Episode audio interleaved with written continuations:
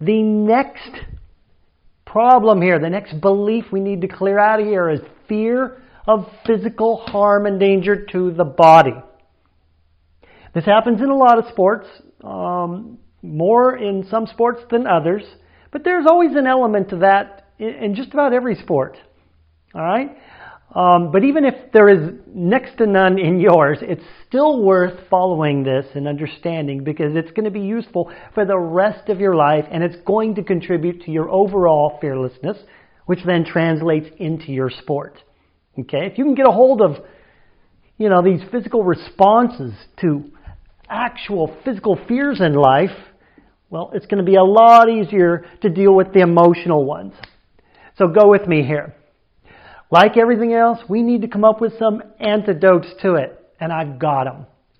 So, what are the problems? What are we really afraid of when physical danger? We can break it down into um, pain, right? Injury,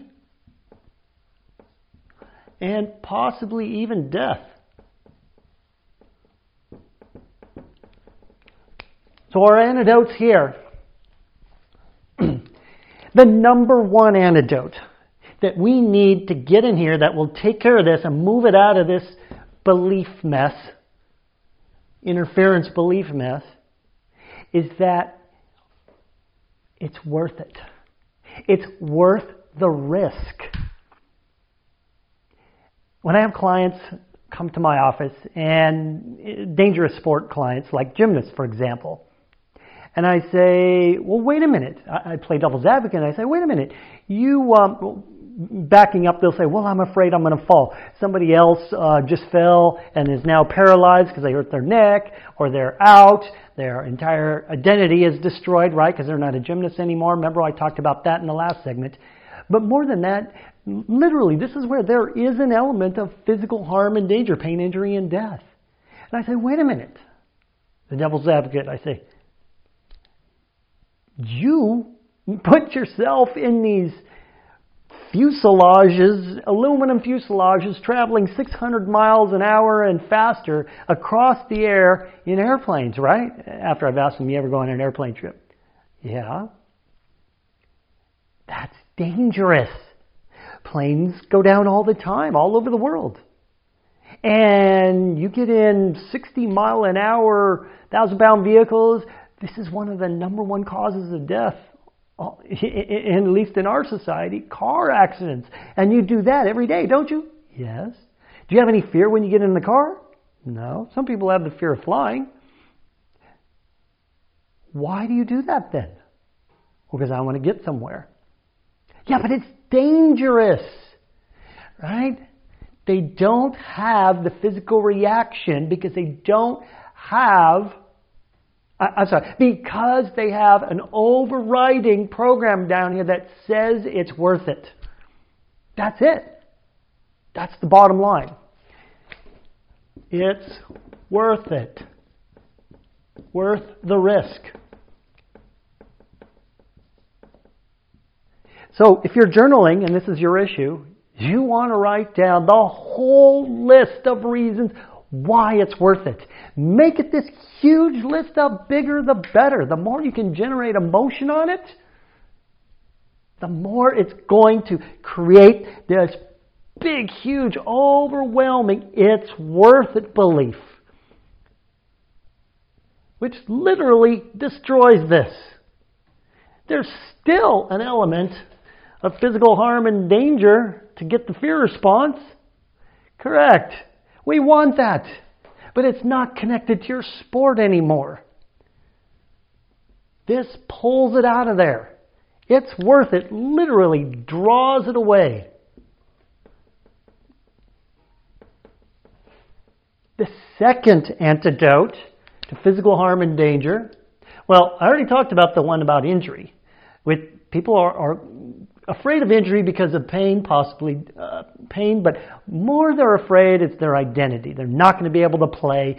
Who knows if they'll be able to uh, even continue in their sport? We already talked about that. It's find out, uh, figure out what your real identity and your real purpose is, and then you won't be afraid so much of injury.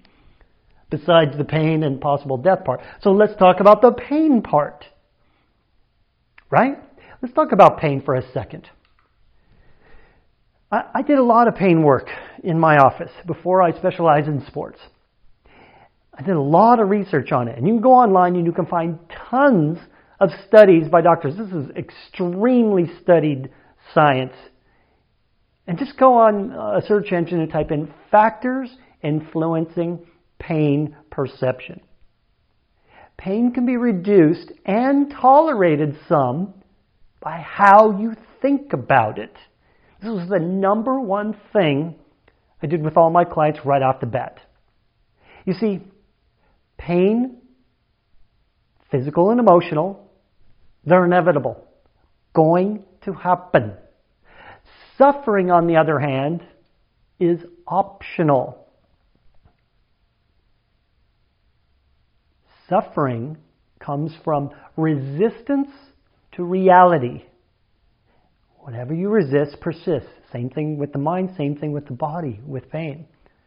Okay? There are countless stories. Soldiers in combat who are all torn up get brought to the back of the, the, the line. They don't feel anything and they're all torn up. They'll tell you this. And yet a nurse comes over and injects them with a shot and they can feel it. Ow. Pain is somewhat subjective in how you think about it. There's another skill we have, skill, ability, gift, that when pain gets to be too much, part of our brain shuts it down or literally allows us to ignore it. You know how, like, I once went to my grandfather's house and he lived right next to a train track. And when I came to visit, that train would go by every couple, three hours, and you could hear it. The whole house shakes. And I asked him, How do you deal with that? You know, deal with what? The train, the rumble. Oh, that. They got over that a long time ago. You have the ability to do that as well. There's really no sense in fearing pain. All you think of is, I'll deal with it when it comes. There's no sense, it doesn't help you, especially in sports. Remember, we've already switched it out because it's worth it. Now, even though it's worth it, we might get some pain in our sport. True. I'll deal with it when it comes and, i and I can handle it. And go look up all these studies and stories. You'll find tons of them on factors influencing pain perception. All right? So the antidote to pain is pain is subjective.